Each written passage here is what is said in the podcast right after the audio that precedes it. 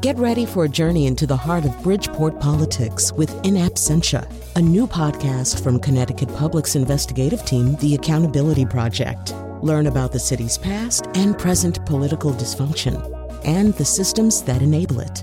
Tune in wherever you get your podcasts. Funding provided by Joe Zimmel and Valerie Friedman. Somewhere in the world out there right now, I guarantee you, somebody is thinking about inventing a new musical instrument. And you might ask yourself why. There's lots of musical instruments already. Go to a symphony orchestra concert, you'll see what I mean. And yet, and yet, there are people out there who think, no, I could put some materials together and make a completely new sound and something that had a different kind of playing action to it. And that's been going on for centuries. And we're going to talk about that today. And we're going to talk to some of the people who do have these creative stirrings, who feel as though their life is not going to be complete unless they invent the next popular musical instrument.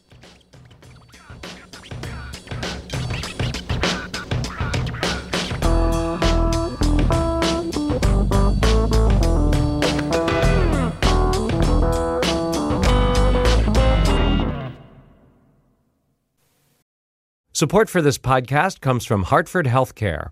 Elevating Health is funded by Hartford Healthcare. ECMO is a leading edge, life saving treatment for patients with cardiac or respiratory failure. Dr. Jason Gluck, director of the Mechanical Circulatory Support Program and Emergency Cardiac Care at Hartford Hospital, explains what it is. So ECMO stands for extracorporeal membrane oxygenation, outside the body oxygenation of blood. It's a life support technique that's used by highly sophisticated medical systems for patients with severe heart or lung failure. The technique involves removing blood from the body, oxygenating it, and then returning it back. ECMO procedures happen in the ICU, but not all hospitals are equipped with the necessary technology and staff.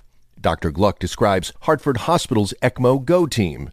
So ECMO is considered when treatments have failed. And in our center, with a special ECMO on the go team, we'll actually take that technology to their hospital and help them out there if they need to to stabilize the patient and then bring them back to heart for recovery.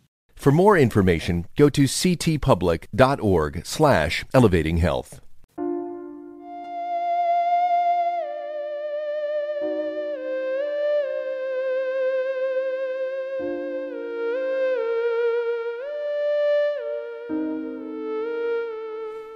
Okay, uh, what you're hearing right there is Debussy, obviously, but you're hearing it played uh, by a theremin. A theremin was an instrument, is an instrument invented about 100 years ago. Um, for if you were a person of my generation, if you were, let's say, 11 years old in 1966 when the song Good Vibrations came out, and you suddenly heard this, uh, that kind of,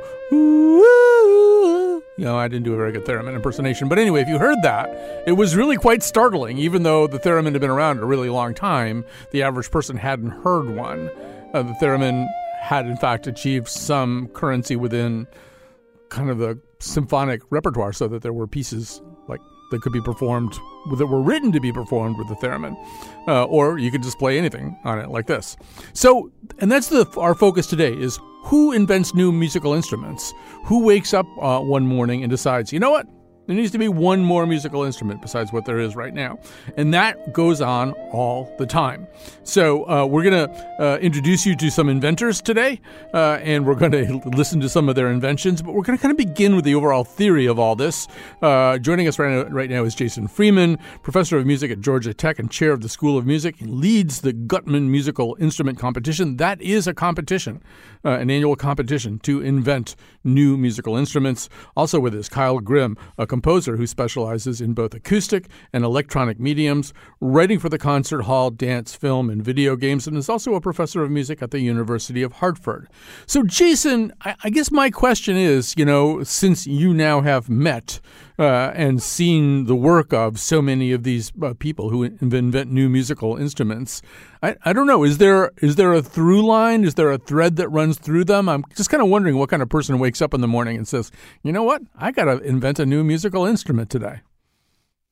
Yeah, there, there, there certainly is not just one through line, but I think there's there's many different motivations that drive people to make new instruments. Uh, we've been running the Guthman Musical Instrument Competition here at Georgia Tech for about a dozen years now, so we've met about 500 instrument creators over that time, and um, some of them are really searching for new sounds, sounds that are unlike anything that we've ever heard before, um, kind of like uh, what you were just saying about the theremin. Uh, some people are thinking about new ways to perform music, ways to um, make uh, music performance more accessible to people that maybe didn't study a musical instrument for a long time and are just starting to learn how to make music, um, or maybe to people who have disabilities who might not be able to perform certain traditional instruments uh, uh, because of that. And other people are thinking about ways to make music making easier or better aligned to different kinds of musical aesthetics and concepts that they have. So the structure of the music that comes out of these instruments, um, or the ways that uh, musicians and composers engage with them, are, are, fundamentally different from what we think of in, in terms of traditional musical instruments. Right. So, Kyle, we're going to spend a little part of this segment just kind of talking about the history of this, uh, because you know a lot of things that we take for granted today had to be invented at some point. So, I, I want to begin 200 years ago. Um, where there's a kid. He's growing up in what is now Belgium, and he spends most of his childhood trying to get himself killed. Uh, I just have to share this with you. Uh, he once fell from, as a child, he fell from a height of three floors, hit his head on a stone, and was believed dead. At the age of three, he drank a bowl of acidic water, mistaking it for milk. Later, he swallowed a pin. He received serious burns from a gunpowder explosion. Uh, once fell into a hot cast iron frying pan, burning his side. Uh, several times, he avoided accidental poisoning and asphyxiation from sleeping in a room where varnished furniture was drying.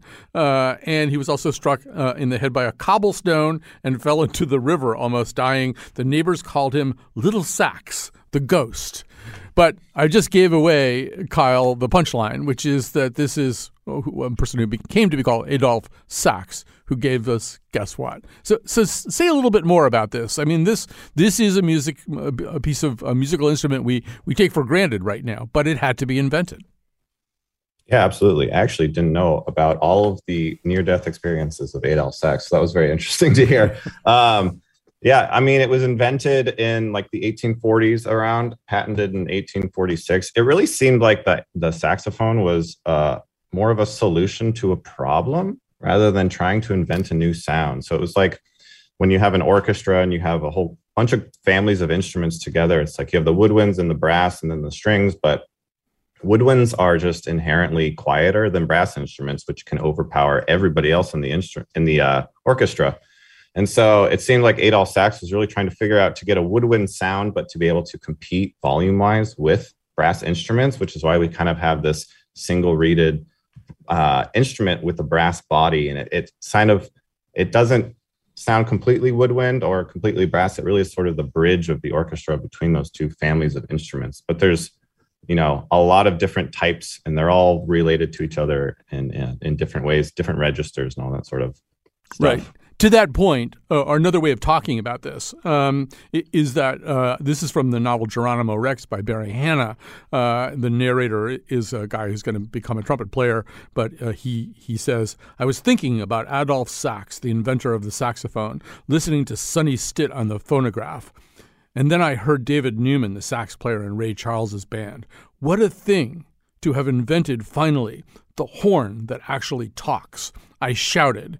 And, and, so, Kyle, to your point, I mean, the saxophone is technically a woodwind, not a horn, but it, it kind of does that thing, right? You can kind of, you can really, well, to use Bruce Springsteen's ex, uh, expression and Barry Hannah's, you can make it talk. Yeah. And it has such a wide range of tonal characteristics because, you know, if you listen to a jazz saxophonist, they sound much different than a classical saxophonist because um, they focus on very different technique wise. So they can get very different sounds out of that same instrument, which is really interesting. Um, you know, Sax also, as I was kind of researching him today, he grew up, his parents built musical instruments, just canonical musical instruments. And he actually invented several other things, including a, a valved bugle. And uh, I guess he, he, sort of just kind of had this in his blood. All right, well, we're doing mm-hmm. kind of a cook's tour through some of some of the inventions. And we really do want to also talk uh, um, about the Ondes Martenot. Uh, and this is about 100 years later. Uh, I think it may have been invented in the same year as the theremin, which is weird. Yeah, uh, yeah. So explain a little bit about about the Ondes Ondes Martenot. Ondes means waves, by the way, and there's a reason why it would be called that. But but uh, Kyle, just give us a, a quick description.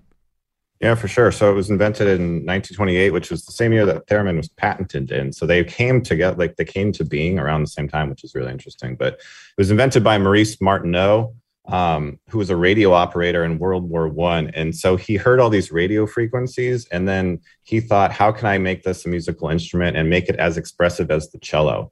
So there's like two main ways of playing the the Ondes Martenot. There's the keyboard, which functions like a normal keyboard or synthesizer, but it also gives you the ability to add vibrato by shaking the keys uh, left and right. And then there's the uh, the ribbon, which is used to play it as well, which is probably the most signature sound for the for the Ondes Martenot. And it ends up sounding a lot like a theremin because you can play any pitch that you desire by wearing a ring around your finger, and then you slide a ribbon up and down uh, like you would if you're going up and down a keyboard, and it produces any of the pitches. Uh, the really interesting thing about the the Ondes Martenot is that the volume is controlled with the left hand by pressing down a button. So the harder you press, the louder it is. But there's also three speakers that are part of the actual instrument itself that also are adding to the sound. So there's a speaker that is a normal speaker that we would uh, expect. There's one that has springs built in that add a sort of spring reverb to the sound and then there's one that has a like uh, a gong almost it's a big metal object where the sound goes through that and it adds this very metallic sound to it so very interesting and then the performer has the ability to kind of mix and match all of those different sounds together to to create a more complex timbre to it Right. So, just to give you sort of a sense of how it sounds, and it does at times sound like the theremin, but as Kyle was just suggesting, I mean, it can has a lot more voicings, a lot more things that it can do. But here is Marcel um, Martenot himself, the inventor uh, uh, of this musical instrument, playing it.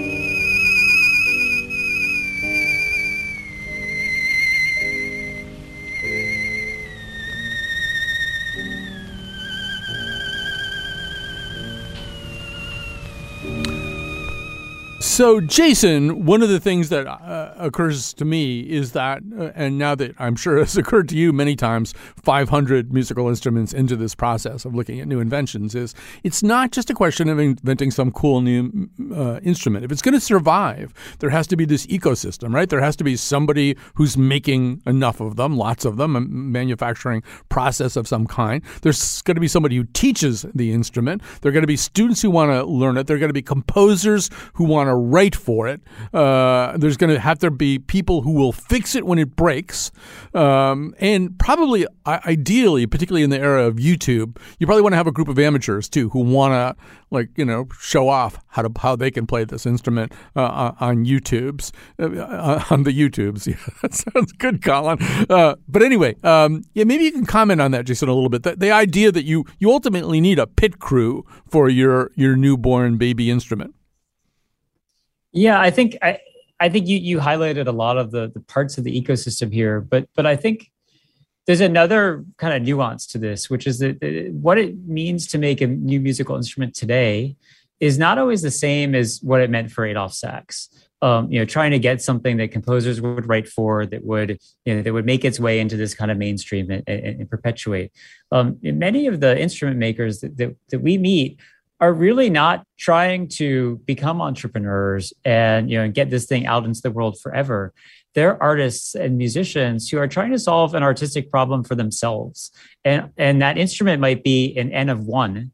Uh, you know there's only one of them that exists in the world. Um, or maybe there's a handful and there's a few friends of theirs or, or some some some artists that um, that they share it with.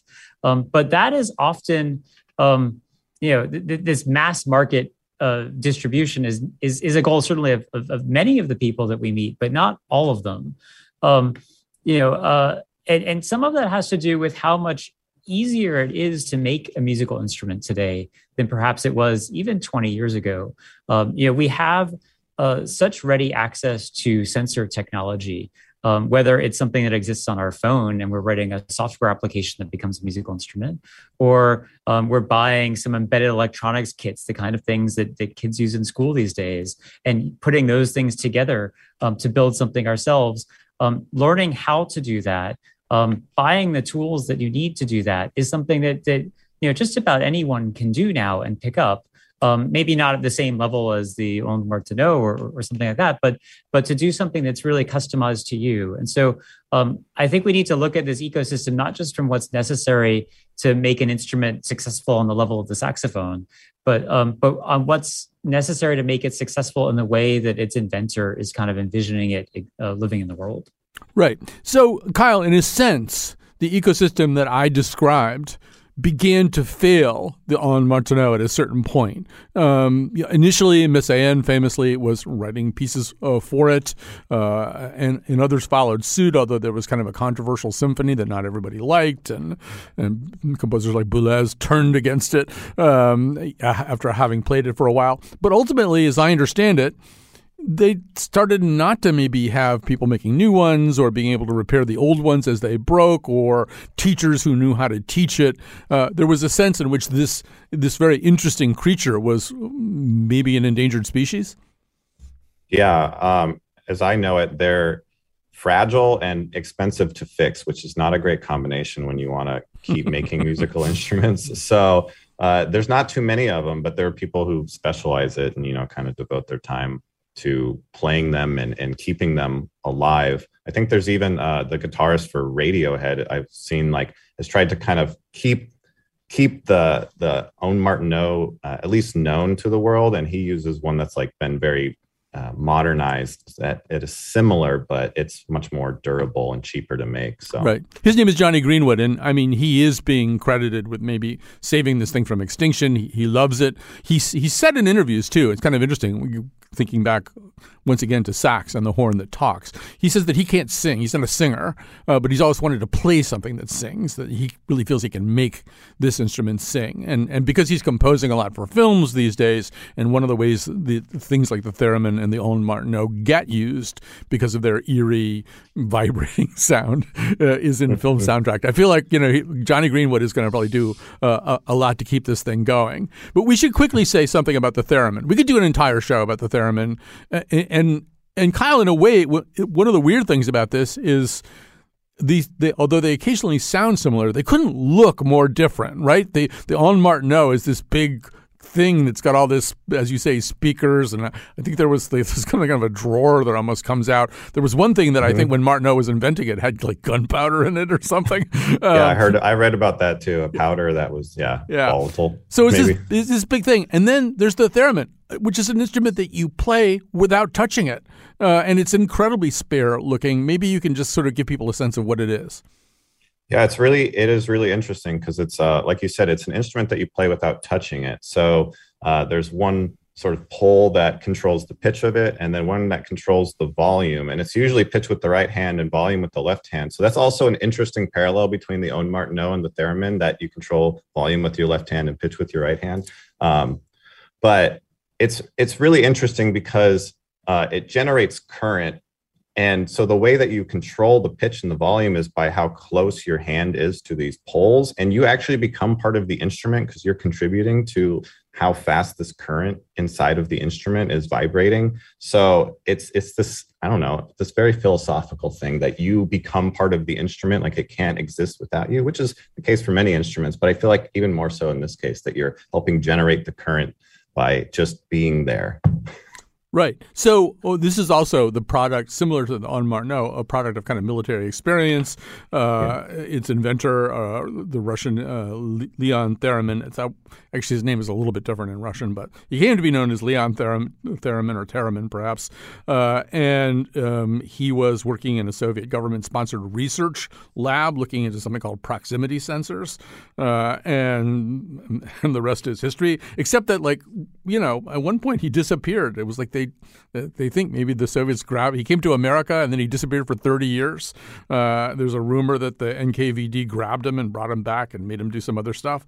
Um, but the other thing, once again, with the theremin, one thing you need is the performer too. You need your uh, your Jonny Greenwood. In this case, for a while, it was a woman named Clara Rockmore, uh, who was a thereminist who toured to wide acclaim and performed on the same bill with Paul Robeson, uh, and and sort of kept the theremin going. And then the rest of us heard it when the, the Beach Boys did it.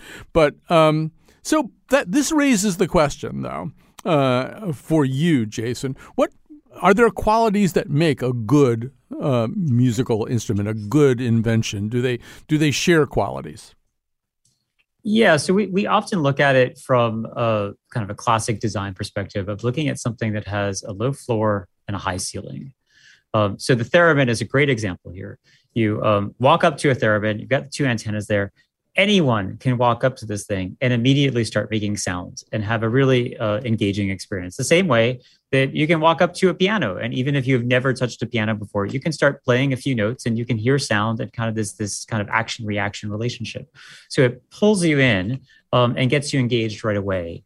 Um, but then uh, it rewards continued practice and development over time. So the theremin is an extremely difficult instrument to play. You, you don't get that tactile feedback that you get with a lot of other instruments. It's continuous pitch. And so to, to control it, even to play like a, a C major scale is quite challenging, let alone the Debussy that, that we heard uh, Clara Rockmore playing before.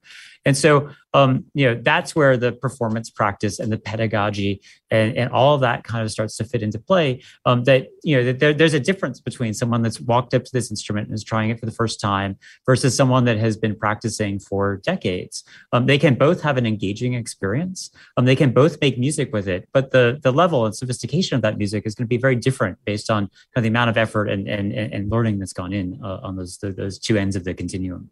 Well, and Jason, I also feel like the theremin's an interesting example too, because at a certain point it kind of became open source, right? There's a there's ways in which you can just sort of make your own theremin, get easy instructions, and there are there are also it seems like there are sort of maybe kind of crap theremins out there that cost like two hundred dollars or something.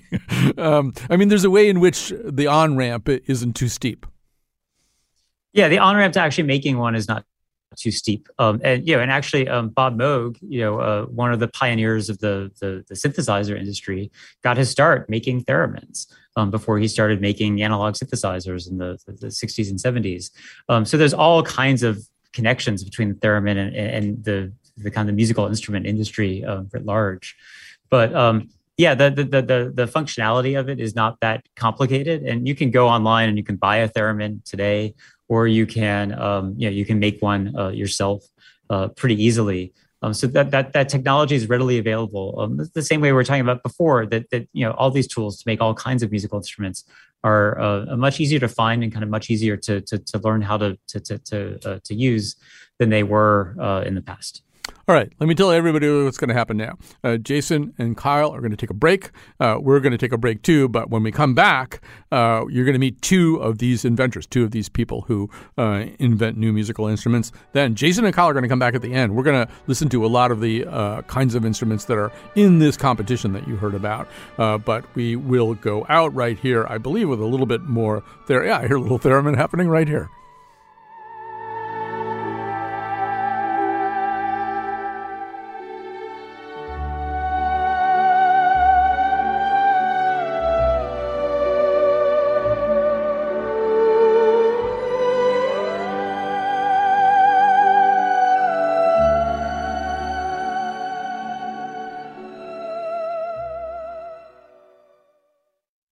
And we are back. We're talking to the inventors uh, of uh, new musical instruments. So joining us now is uh, Keith Groover, uh, who is the inventor of the Glide, as well as a musician and music educator, and Bosko Kante, uh, a musical uh, producer, inventor, tech founder, best known for his talkbox performances on Grammy-winning albums by Kanye West and Dua Lipa.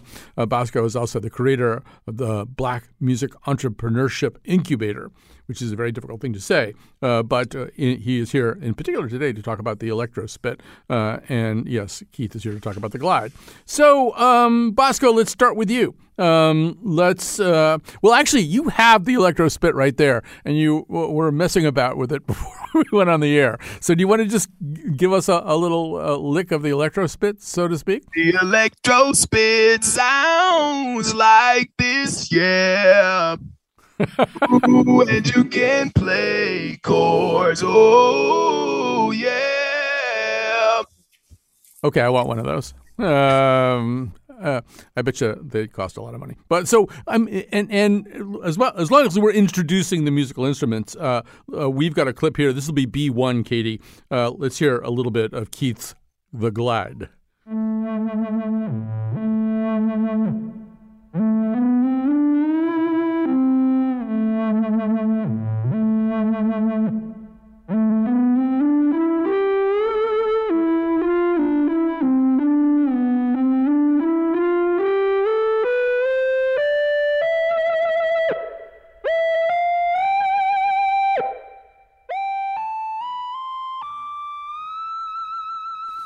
Right, so Jonny Greenwood is going to want one of those if he doesn't already have one. Um, so, um, yeah, I want to ask both of you a little bit about this. Bosko, maybe get us going. I mean, I don't know what can you describe the sort of the the incandescent kernel that lit up inside you that that made you think, oh, wait a minute, I've got an idea. I've got an idea for a brand new musical instrument.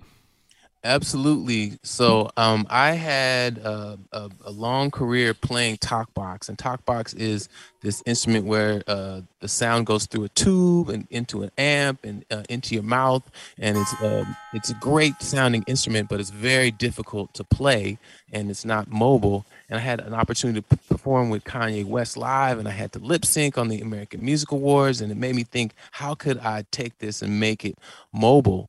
Um, so I, I, got inspired to uh, make a new version that would be um, that wouldn't require the tube, that could work with your mobile phone, and that could be portable. And um, I came up with this uh, with the Electrospit, and um, I went through this incubator called Zoo Labs, and um, and uh, and uh, went through a Kickstarter and Just Blaze uh, got excited about it, and David Guetta got excited about it. Teddy Riley, all of these um, uh, major musicians, and our Kickstarter went really big, and and then we started manufacturing, and um, I won the uh, Guthman Award, uh, and so it just it's just been going on and on and on, and people are um, really excited about this uh, this instrument. It's uh, it's now gone from this concept where originally it was like um, the, our first event where we um, uh, showed the instrument to some customers or potential customers to get some feedback. We just had a speaker and we tied a, a sock around our necks, and it was like a Christmas sock. And we've gone from the Christmas sock with the speaker around the neck to Stevie Wonder just used it on the 50th anniversary theme song for Sesame Street. Woo. Uh, and of course the design is much different than the original design with the with the speaker and the sock. And it took you know lots of uh, hard work and uh, and different uh, iterations. And we, we patented new technology. But that journey was just an incredible journey to go uh, from having this idea to to something that's played by my musical idol. And and and actually last year was on this song called levitating which was the biggest song of oh, the yeah. year yeah. I love levitating. I thought it should be the song of the summer, but it wasn't.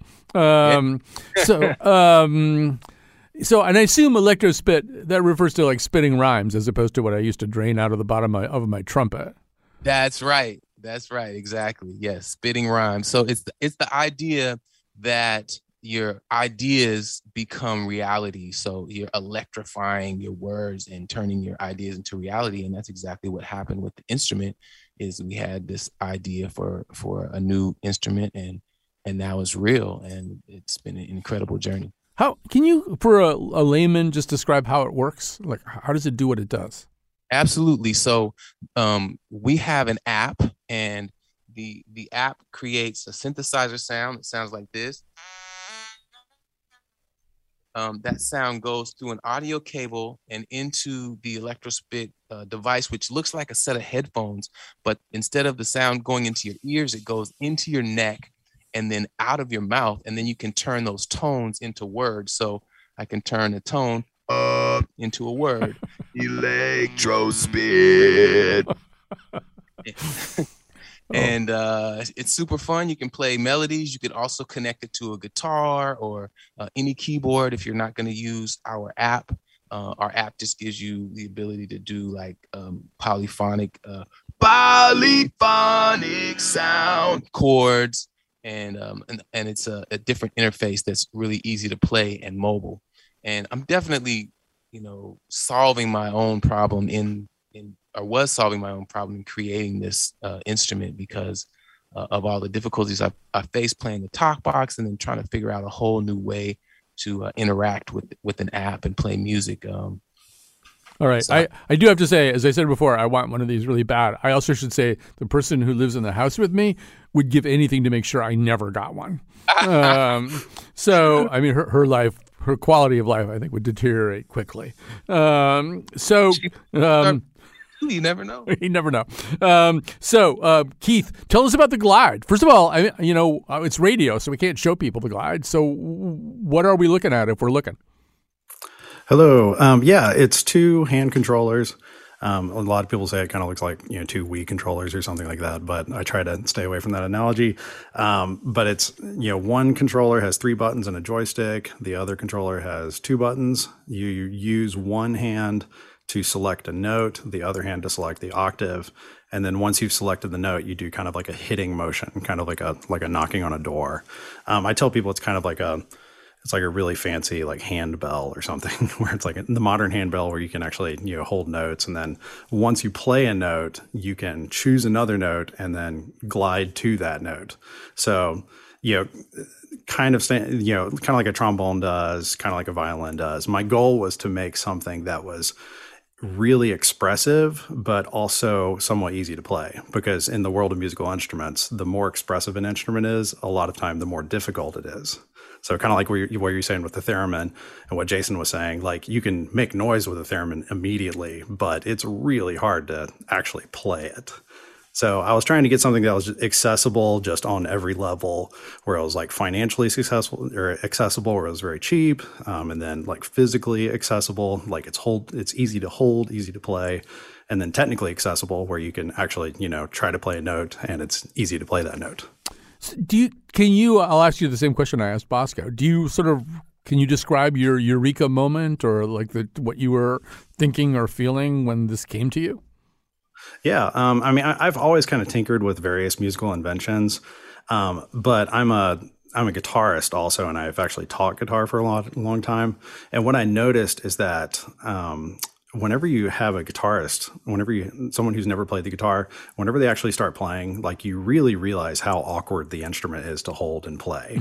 like your left hand has to be cranked, you know, way under, your right arm has to be cranked over the top of it. You have to make this very strange motion. And the reason why you have to do that is because the guitar is based around a string that's at tension. And in order for a string to be at tension, it has to be straight. So it would be a lot nicer if you if your left hand if you could just kind of rotate it to a more natural position. Your right arm you could rotate it to a more natural position and then play a note that way. So it, it got me really thinking about how all acoustic instruments are really physics based and they kind of just tweak it until it's somewhat playable. It's like, what if we went the other way, where we took modern technology and made an instrument that is really like human centric, that is really designed to be played by a human being first and foremost, and then we we figure out how to make the electronics do what we wanted, we, what we wanted to do. Um, and it really just it changed the whole process of like what what an, a musical instrument really should look like and how you should play it. I I, uh, I would like to ask both of you about, uh, but Keith, I'll stay with you for a second here. In a way, Bosko's already answered this question, but I mean, another part of this is, as I said, there at the beginning of the show, there's sort of an ecosystem, right? You're going to need, and one of the you're going to need people who get excited about it, maybe go on YouTube and show off or just show themselves playing the glide or whatever. And I, but I assume also music is something that people make together uh, when there's no pandemic. Uh, and so, could you talk a little bit about that, Keith? I mean, ultimately, you want this to be something that, I don't know, people in a band would do, or you'd work with Bosko or something uh, Mhm. uh, Yeah. uh, on a collaboration. Yeah, definitely. I mean, music is it's almost by definition collaborative. Like, you know, unless you're playing a solo piano or something like that, or doing like the, you know, guitar and a harmonica kind of thing, like it's almost always involving more than one person. And even if you're a solo instrumentalist or a solo musician, like you're playing music that was made by other people or you're using chords that were invented by other people, it's this it's it's very similar to language and language is a conversation and music is too. So with my instrument you know what i was saying about it being financially accessible especially that was something that was really important to me from a design standpoint because if you make the world's greatest instrument and the instrument costs $10000 you might have a few people buy it who are your kind of rich eccentrics, you know, who will just play around with it. But you're not going to have little kids buy it. You're not going to have little kids be able to play it. Um, in order to make something that really gets um, that really gets its teeth into the culture, it has to be like friendly to kids. It has to be friendly to people who are not like super athletes. You know, um, most instruments you have to have ten fully functional fingers. You know. Um, but my instrument was designed so that you know even if you don't have you know all of your fingers perfectly functional, you can still play it pretty easily. So Bosko, for you, I don't know. The collaboration question also is: look at Stevie Wonder's using it. I, I, if I were you, I'd be thinking, okay, I could die now. I made this thing. That's the coolest thing ever. I made it. I was sitting in the room with Steven and, and thinking that, man, it doesn't get better than this.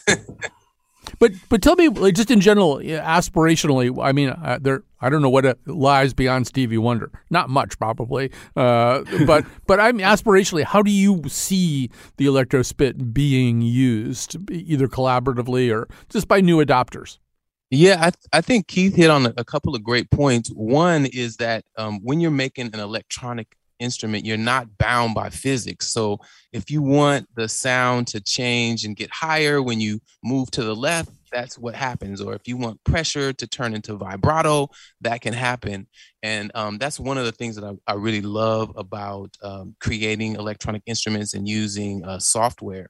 You're, is you're not bound by physics, and then also the accessibility. Our our product right now um, our, our net we're doing a, a crowdfunding campaign at the moment with republic republic.com slash electrospit. And the goal is to increase our manufacturing volume so we can drive the price down and make it more accessible uh, and and really get the instrument out there. And if you think everybody has a phone in their pocket. So that's the first part. The the user interface is right there. And then the other part of a, an instrument is getting sound out into the world. And unfortunately um, there's been um, kind of a transition from people playing together in groups to people playing separately or creating music alone and I really want to see more people creating music together. That's how I grew up.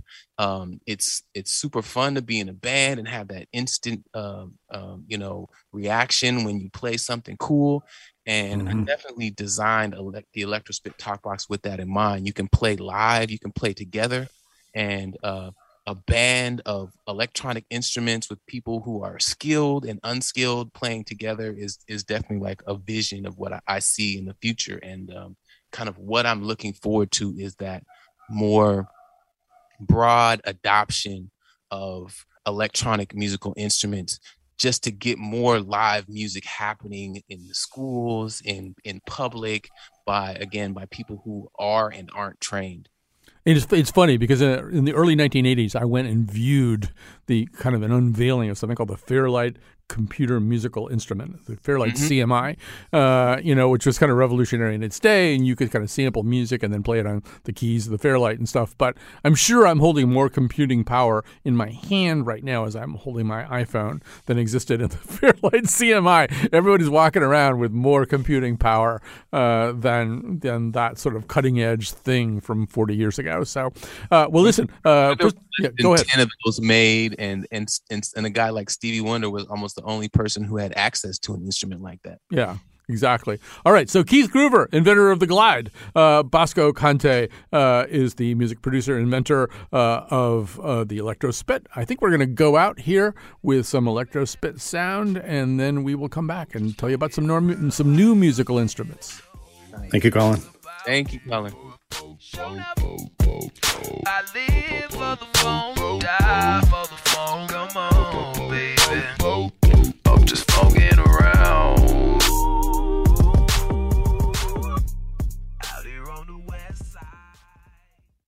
All right, we're back. A lot of people to thank today, starting with Julia Pistel, freelance producer for us, and of course, arts entrepreneur and all kinds of other things as well. Uh, this was her idea, uh, her uh, baby, and she uh, has now seen it born here on the airwaves. Uh, but uh, because she's a freelance producer, a lot of other people had to jump in here. Also, Kat Pastor, not available to be our technical producer. So the big kid, our boss, Catie Talarski, is running the board for us today uh, in the role of Cat Pastor. Uh, Jonathan McPants uh, was uh, heavily involved in pulling all the musical clips that you're hearing here and getting them all ready for air, which is trickier and harder to do than even you might think. Lily Tyson, our senior producer, was doing senior producer things uh, and um, and organizing us. I guess that's what senior producers do, right? They organize us. Uh, and former senior producer Betsy Kaplan is cheering us on right now. Senior producer emeritus Betsy Kaplan. So I probably left somebody out, but a lot of people is what I'm trying to say. Okay, so back with us, Jason Freeman, professor of music at Georgia Tech, uh, and who lead and he leads the Guthman uh, musical um, instrument competition. This is the competition where they do try to come up with these new devices. Uh, and Kyle Grimm is also here with us, professor at the uh, of music at the University of Hartford and a composer who works in both uh, acoustic and electronic media. Um, all right, so we're going to begin. Maybe first of all, Jason, where are we in the kind of agricultural cycle of the Guthman musical uh, instrument competition? Are are people? Are I assume you're you're having the annual competition. What's going on yes, with it right now? Yes. Um, so we invite uh, inventors from all around the world to submit their new instruments every year, and that happens in September. Uh, we named about 25 semifinalists in December, and we have just this past week announced 10 finalists. And those 10 finalists we were inviting to come to the Georgia Tech campus uh, in the middle of March for a couple of days. Uh, where they will be meeting with our jury, uh, showing their instruments, talking through them, um, you know, answering questions, and so on. And then that will culminate in a big concert on our campus where they will perform with the instruments and we'll announce the winners of the competition after that. All right, so I think what we have here are finalists uh, here that we're going to listen to, uh, and uh, we're going to start with something called the Aristid. Do you want to say anything about this before we go, Jason? Before we run it? Sure. Um, yeah, I think I think before we talked about yeah, Aristid is so interesting to me because it's it's so totally different than any other musical instrument that we've talked about today. It really draws its inspiration from plants. Um, and particularly the structures of plants, the way that the, the, the branches branch out in, in, in, plants and the different levels of complexity, uh, kind of the fractal like complexity that arises from that. And so this is a, an interface that you, it has a grid of, of uh, touch sensors on it that are arranged in a semicircle. And you touch these, and then there's a few knobs that you control as well to generate all these different uh, musical structures and, and, pitch and harmonic structures that are based on this inspiration uh, from plants. And, and, the video that this uh, person submitted to us is, is so beautiful uh, I know you can't see this on the radio, but it, it has him performing this in the middle of some kind of botanical garden, surrounded by trees and plants of all different kinds. And then you hear this music; it almost sounds like it's coming out of. You said agriculture before; it almost sounds like it's coming right out of the garden. Uh, so it's it's a really beautiful kind of combination of, of linking that inspiration to the, the sonic result and this very unusual interface for creating the sound. All right, so let's hear uh, a few uh, seconds anyway of the Aristid or Aristid, perhaps, uh, and then maybe Kyle can give us some kind of Simon Cowell type reactions to it. Uh, all right, here we go.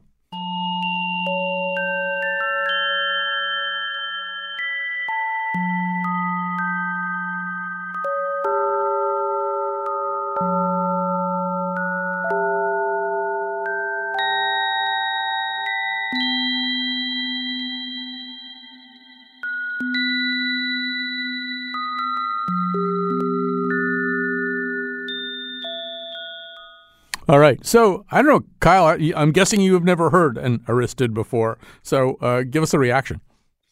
Yeah, I had not heard it before, but um, it it's very cool. As a, somebody who does a lot of stuff with experimental music, it's it's always fun to hear different tuning systems and be able to hear all these different microtones and that sort of stuff like that. Um, the interface is very cool for it. That it it's it looks like a fractal of a tree as well. Um, I like the idea that it it offers so much for uh, just experimentation of changing a parameter and then seeing what seeing what you end up with and then just experimenting and, and trying things out and then seeing what the result is and playing around with it because you know that's what as composers we do all the time is just see what happens if we do this. So this it, it lends itself very well to that, which is nice. Um, and and Jason, maybe one detail that we didn't mention beforehand. My understanding is that the sort of the I don't know, the the the, the kinetics of this are designed to work, uh, especially for somewhat smaller hands, uh, women's hands in particular. Yes.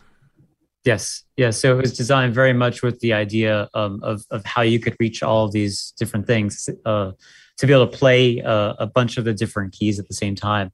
This is something I'm painfully aware of myself, just in my personal life, because I give lessons uh, in piano to my nine year old son. And we keep on getting to a repertoire that he can't play because he can't reach a seventh or he can't reach an octave um, to play certain things. Um, so uh, it's really nice to see that kind of uh, uh, thinking go into an instrument like this. All right, and the next thing we're going to hear is something called the Glissotar. This will be uh, C2, Catie Talarski. Uh, let's just play. We got 17 seconds. We'll play it, and then Jason uh, tell a little bit about it, and Kyle can chime in.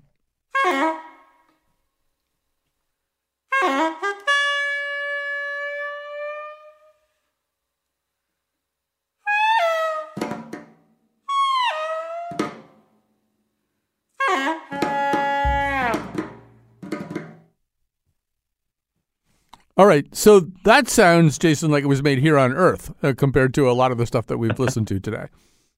Well, and what's interesting, I think this is the first instrument we've talked about today since the saxophone that is an entirely acoustic instrument. So um, there's no electronics uh, or circuits or anything involved in, in, in that sound that you just heard but it ties in so nicely to so many of the other themes we've been talking about in this hour.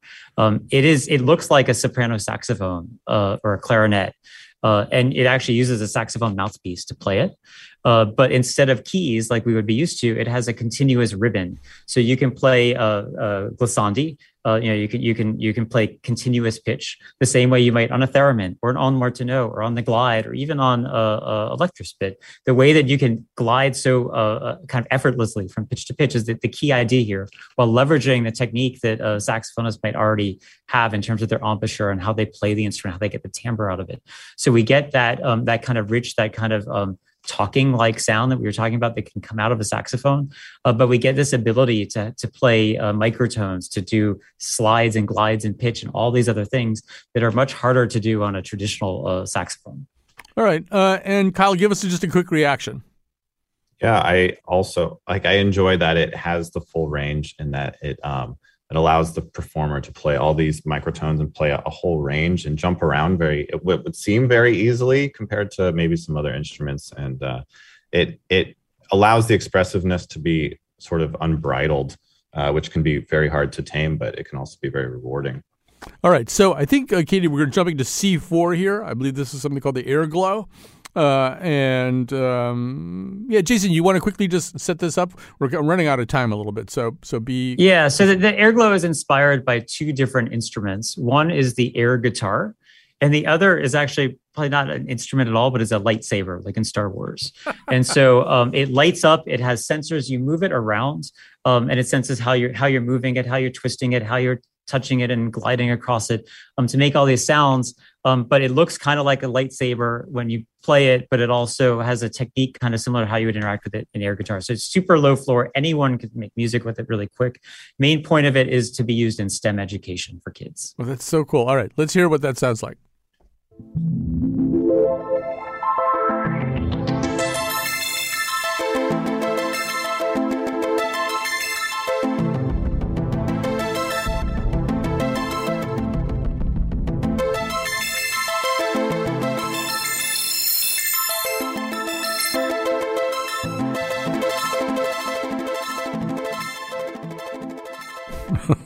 That is very cool. So, um, I guess you know, just to sort of uh, end where we began, um, uh, Kyle, a point that Jason made at the beginning is that uh, you can just invent a lot more stuff these days, right? I mean, you can you can customize things. You can you can take something that exists and and kind of hack it in different ways. And I, Kyle, I would assume that kind of changes the game a lot from where Adolphe Sax was beginning. Yeah, absolutely. Um, like one thing I was noticing with going through some of these these finalists and seeing what's out there and all that sort of stuff is that there's a huge focus on the software side of of making music, right? So um, as Jason said, the the Glissotar is the only one that's all acoustic. Everything else has some sort of software element to it. Um, and so then it's how how are you interacting with the software, and is it intuitive, and does it you know does it create uh, a technique that can then be sort of mastered, and you can create more interesting and more uh, masterful performances with it. Um, with the Airglow it'll be really interesting to see like who takes that and then decides to do take all of the sensors and everything that are in it and just play around with some some other thing completely and make very strange experimental music from you know what was a, a stem instrument for kids. Which is a funny little parallel i think. Um, hey jason just really quickly if there's somebody listening out there who's who's thinking oh i'm very close to a breakthrough with my clarinetosphere um, how do they find you guys? How do they get into the guthman competition so we have a website for the competition, guthman.gatech.edu. Um, we have information, videos, and all of this year's finalists up there, as well as our semifinalists. And uh, when the summer rolls around and we release our call for submissions for the 2023 competition, uh, all the information will be up there. It's free and very easy for uh, anyone to submit and we uh, love to see all kinds of different things from uh, from people of all different backgrounds and interests and all different kinds of motivations for that are driving them to make their instruments. All right, what a fun show! Thanks to all our terrific guests. Thanks to Julia uh, for leading us here, and to everybody else who helped. Uh, let's end with a little bit of Radiohead. I think you're going to hear a little bit of Ondes Martenot here from National Anthem live in France.